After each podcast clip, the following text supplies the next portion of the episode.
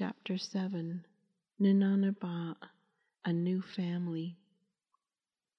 Hashkehilnaba called his Nabeho warriors together for another leadership gathering. He told Ninanabat she was to accompany them to the meeting. Ninanabat was relieved. She did not want to be alone.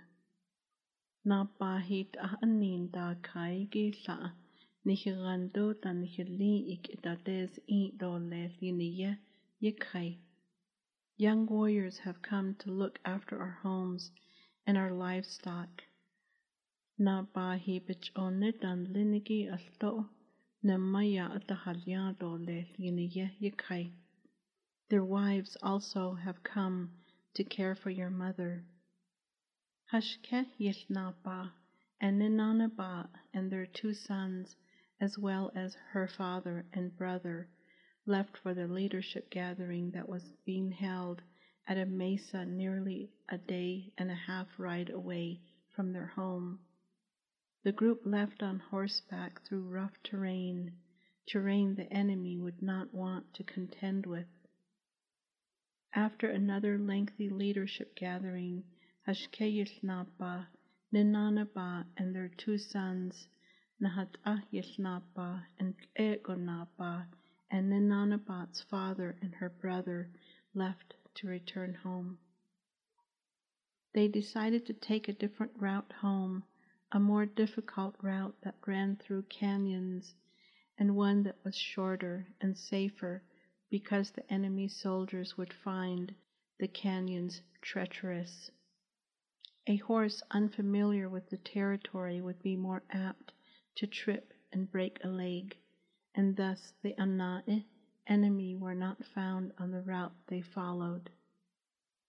As their horses began to climb the rocky hill, Hashkeh Yithnabas' sons, who were riding ahead, heard a child crying.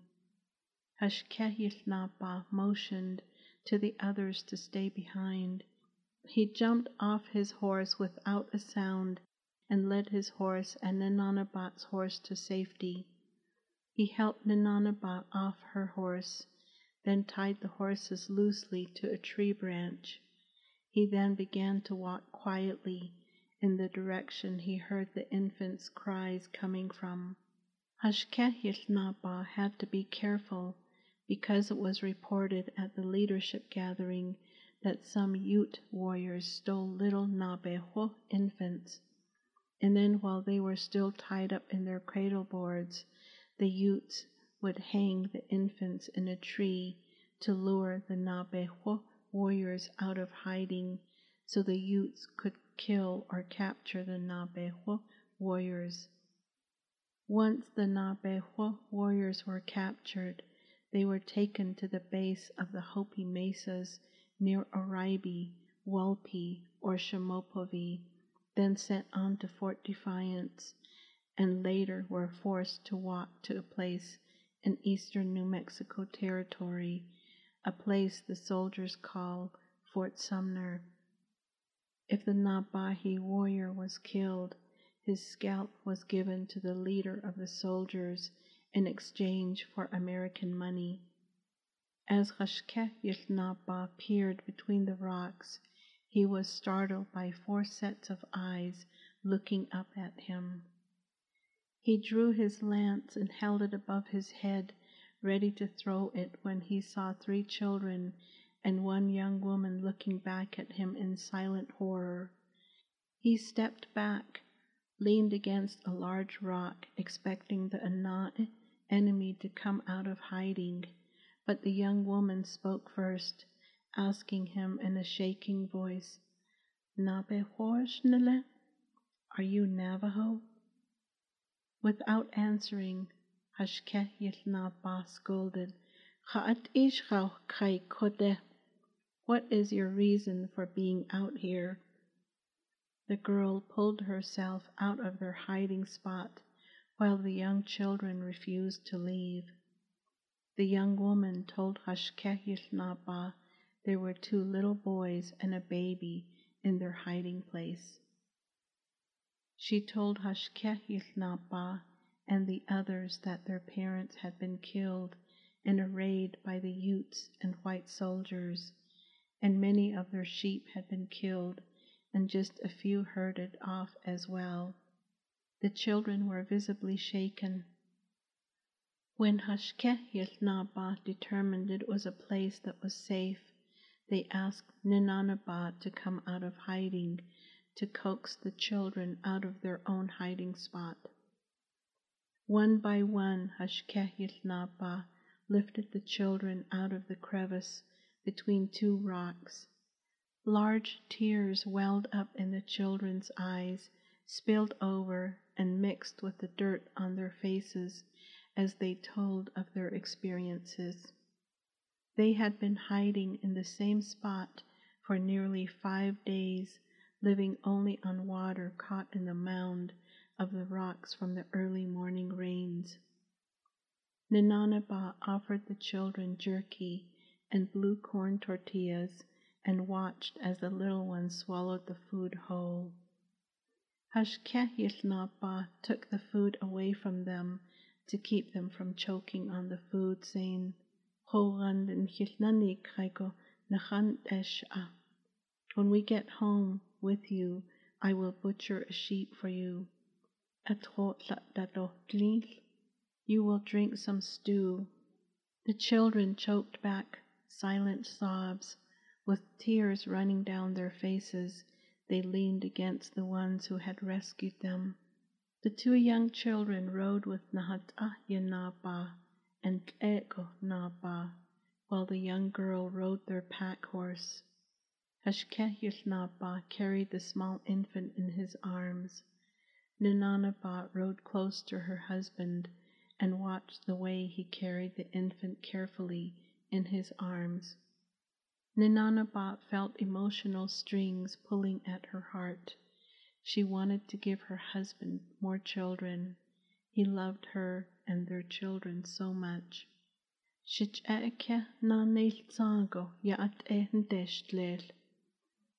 I will get better once I see my daughters again, Ninanaba breathed silently. Not wanting her husband to know she was thinking of herself, she said, Shiyaj astanatlapa hadanitras,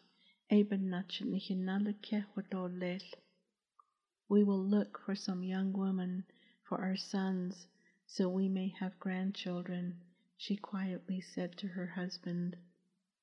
I am pleased you are planning for the future Hashkehilnaba said while smiling at his wife and admiring her strength. Na daho a yeda yego ant e yeda nahat aiki dopen and glidant e. When you got sick and when you were very sick, you had no desire to plan. Ad edi alchine biyahui dil al.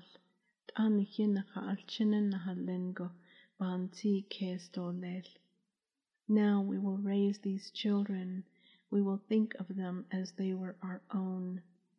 Akonde nihich e kent nahigi e do nata.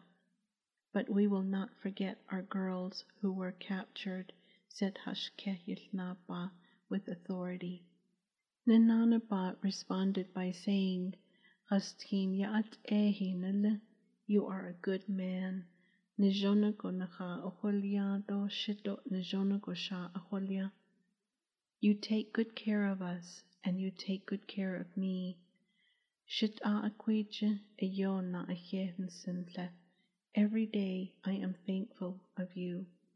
Hashke Yilnapa reached out to lightly stroke his wife's soft cheek with the back of his hand, but quickly withdrew his hand.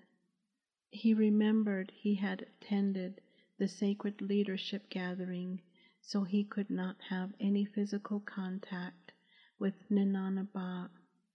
Instead, he decided to illustrate his love for her through his words and said, Shido ayo na ayehensen do ayo I am also very thankful of you, and I love you, my little one. Ninanabat replied, T'idachadadat adot anna nleti nahalingo zita. You have never spoken to me in a harsh way. Shito ayo at ego na ayehensen shiaja. I am also very thankful of you, my little one. When I hear your voice, my heart is happy. Alchin do latnhena hastlegi do bashineta. I am not sorry that we did not have more children. Alchin dingo ben hahojos baegi dots it ego ba I am so incredibly thankful that we have been blessed with four children. Looking down lovingly at the little infant he carried, Hashkehilnaba promised, Kati alchinadingo. Now we have been blessed with four children again. We will raise them well.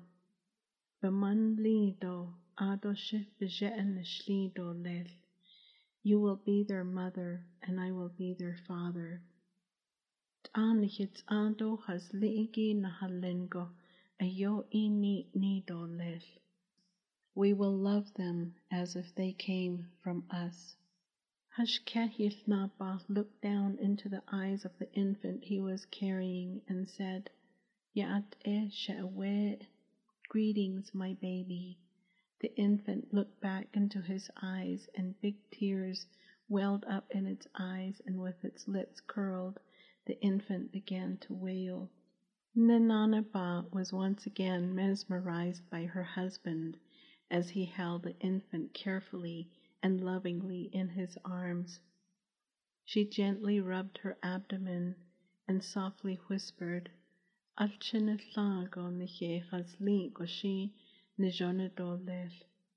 it will be nice to have many children.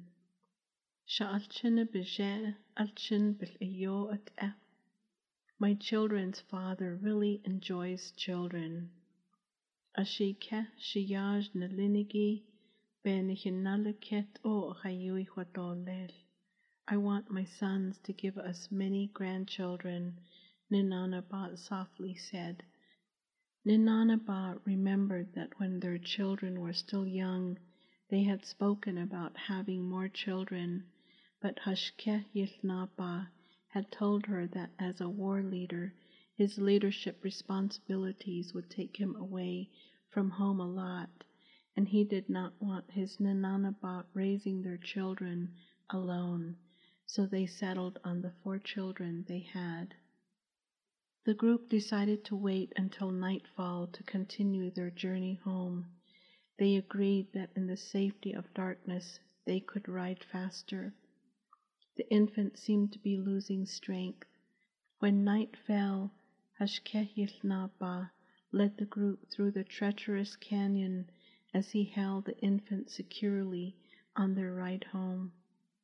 All they heard was the sound of the baby whimpering and their horses' hoofs beating against the ground. Ninanaba and her sons followed the sound of Hashke Yilnaba's horses' hooves pounding on the ground as he rode through the canyon and into the hills. Ninanabat's father and brother followed behind for safety. Although being jolted by the ride, the baby quieted and slept most of the way. Ashkehilnaba stopped periodically to make sure the baby was still alive. He saw the outline of the hills on the horizon of the western sky as the moon cast a faint glow in the eastern sky. Soon they entered the security of their trees and sage that surrounded their homes. Hashkehilnaba asked his sons to gather some warriors to accompany their grandfather to take the four orphans to a distant place. He wanted to take Ninanabat home so she could rest. He could tell she was very tired, but she was trying to be strong. He did not want her to get sick again. Hashkehilnaba watched as his sons left to call the warriors together so they could take the young girl and the children and the infant to a distant place where their grandfather would say a prayer for the four orphans.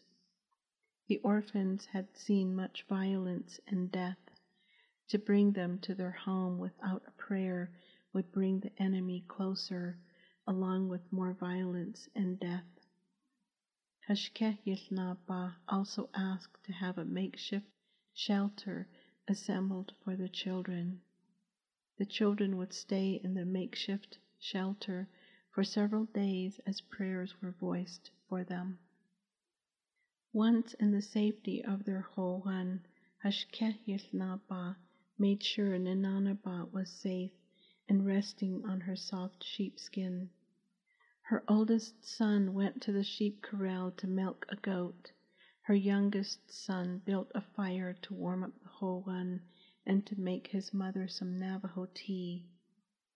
Ninanabot quietly watched as her two sons boiled the goat milk, then poured it into a container to be taken to their grandfather to feed the infant and the children.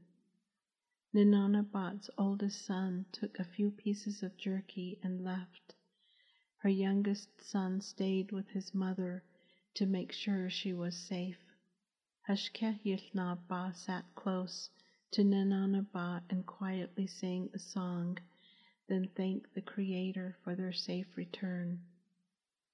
Ninanaba was anxious to know whether the baby had survived. She spent the day carding wool.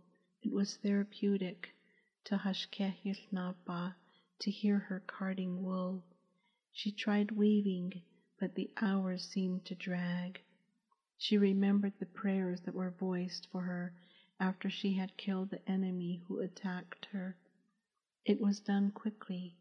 She had to maintain reverence for several days following the prayers, so she knew what the orphaned children were most likely doing. The wives of the young warriors cooked and helped care for the orphans. Everyone was helping in the survival of the orphans. The women were weaving rug dresses for the young girl. Some of the men were sewing hides to create shirts for the young ones. Moccasins had to be made, loose pants made of hide had to be sewn. Early one morning, Ninanabot woke to find that Hashkeh had left their hogan, hogan. Inside the hogan it was still dark. She heard the sound of horses' hoofs outside her hogan. Fear crept into her heart. She heard someone jump off a horse and begin walking to her hogan, hogan. Suddenly the thick rug was being lifted away from the door. Ninanabot got up and stood near the entrance after she grabbed the fire poker for a weapon and held it over her head. Hashkehilnaba found Ninanabot standing near the door, holding the honeshkish the fire poker above her head, ready to strike the person who entered. Hashkehilnaba cleared his throat and said, Shisht, it's me. Don't knock me out with that stick. He asked Ninanaba to stir the fire to bring light.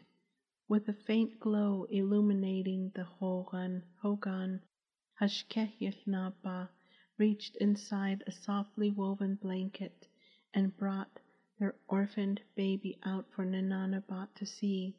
Ninanabot had many questions, and Hashkehilnaba answered them as well as he could with the limited information he had. They walked to Ninanabot's sister-in-law's Hogan, Hogan to ask her to feed the little one since she had an infant she was breastfeeding. An agreement was made that she would keep the little one until it became stronger. They watched as the baby held its mouth open to allow breast milk to drip into its little mouth. Swallowing was painful for the little one, and it cried.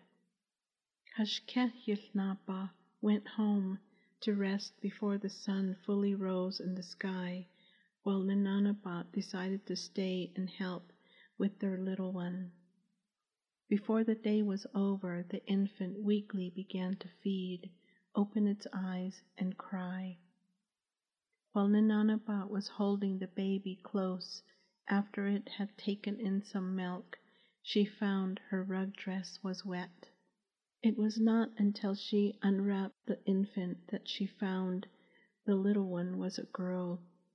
Ninanabat smiled. Heavy, sad tears flowed from her eyes as she held the little one close and sang to it and cried. For the time being, her family named the little one Ba Ba Na'alsoe, the warrior woman who has to be fed.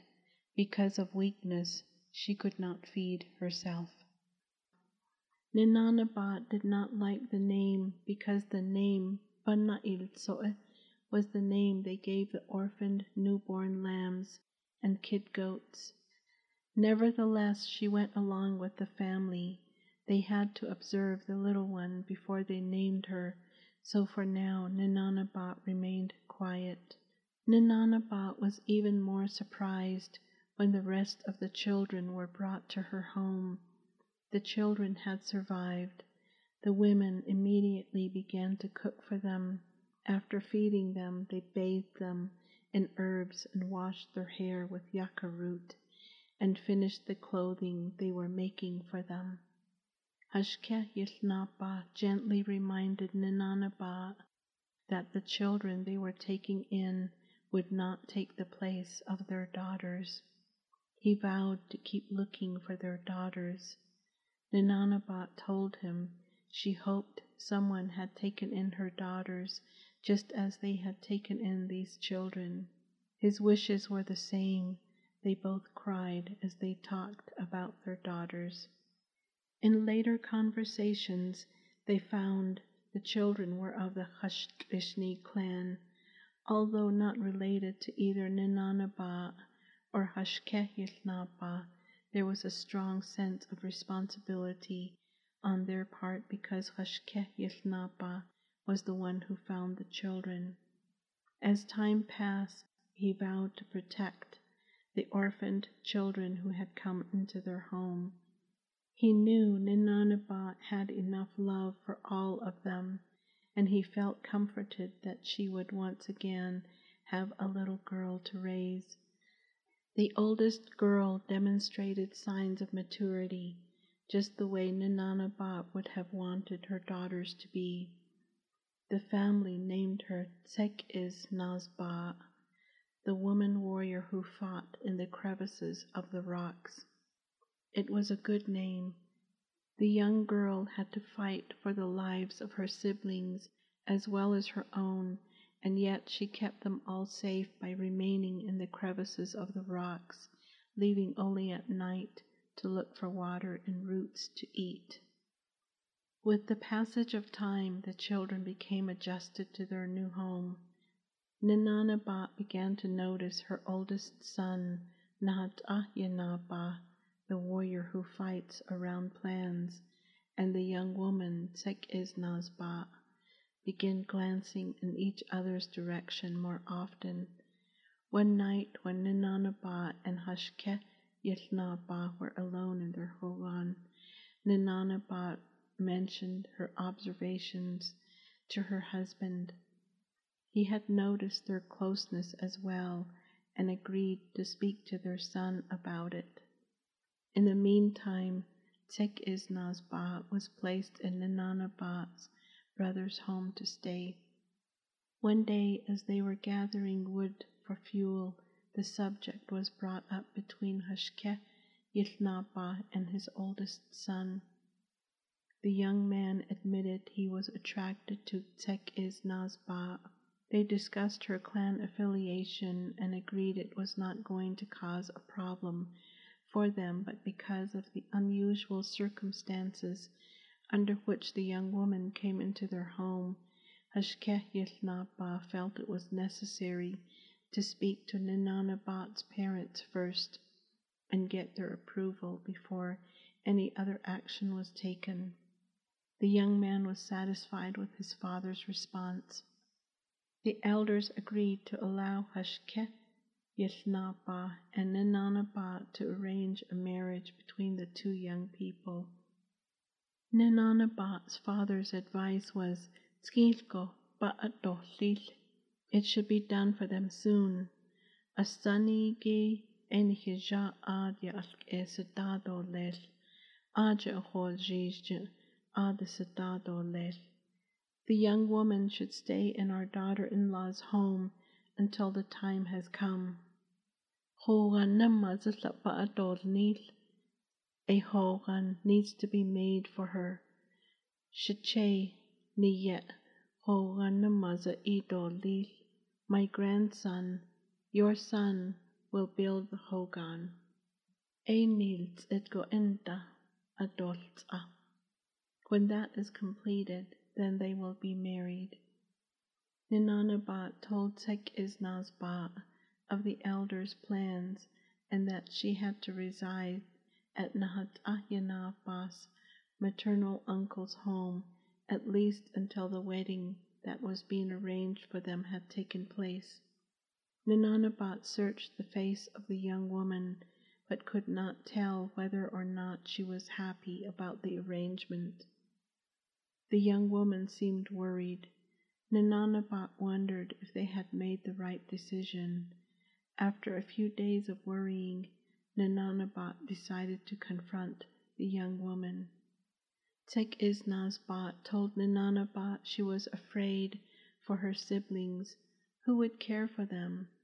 Ninanabat reassured the young woman several times that her siblings would be well cared for, after which the young woman seemed satisfied with the elders' plans for her. Nahat Ahyanaba and his younger brother and his cousins were gone all day long on several occasions searching and cutting down tall cedar trees to use to build the Hogan Hogan. At night, Ninanabat warmed up their supper and listened to their account of the day's happenings. One such evening, their sons told their father of meeting some young Nabeho men who claimed to have seen many of the enemy in and around Sayet, Canyon de Chelly. There were not just a few, but many on horseback. Many were seen on top of the canyon, and others inside the canyon. They were told the enemy soldiers made loud noises with large guns.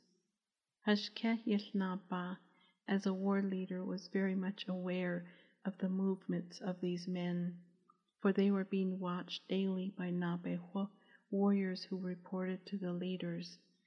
At the time of the report, Hashkeh Yeshnapa and his father-in-law had agreed to stay where they were because of Ninanabat's mother's health. The late fall weather remained warm. Ninanabat's oldest son was married to Tek Isnazbat and they were settled in their new hogan, which had been built in the early fall. Hashkeh Yishnapa and his father-in-law remained active in the leadership gatherings. Ninanabat wanted to weave. Weaving had been therapy for her after her daughters were kidnapped. She carded the wool but would not spin the soft wool. Holding a spindle was too painful for Ninanabat. She was warned not to use a spindle any more. It was difficult for her to ask other women to spin the wool for her. One day, Hashkeh Yisnaba stayed in the Hogan with Ninanabat. After the baby was fed and had fallen asleep, Ninanabat settled on her sheepskin to card more wool when she heard the sound of a spindle whirring behind her. Ninanabat turned toward the sound and found her husband spinning wool. She began to laugh because she was not used to seeing her husband sitting on the ground in a position that Nabeho warriors are warned never to use. A Nabejo warrior was to remain in a crouched position, ready to jump up in an instant. Sheepishly, her husband smiled at her and continued to spin the wool.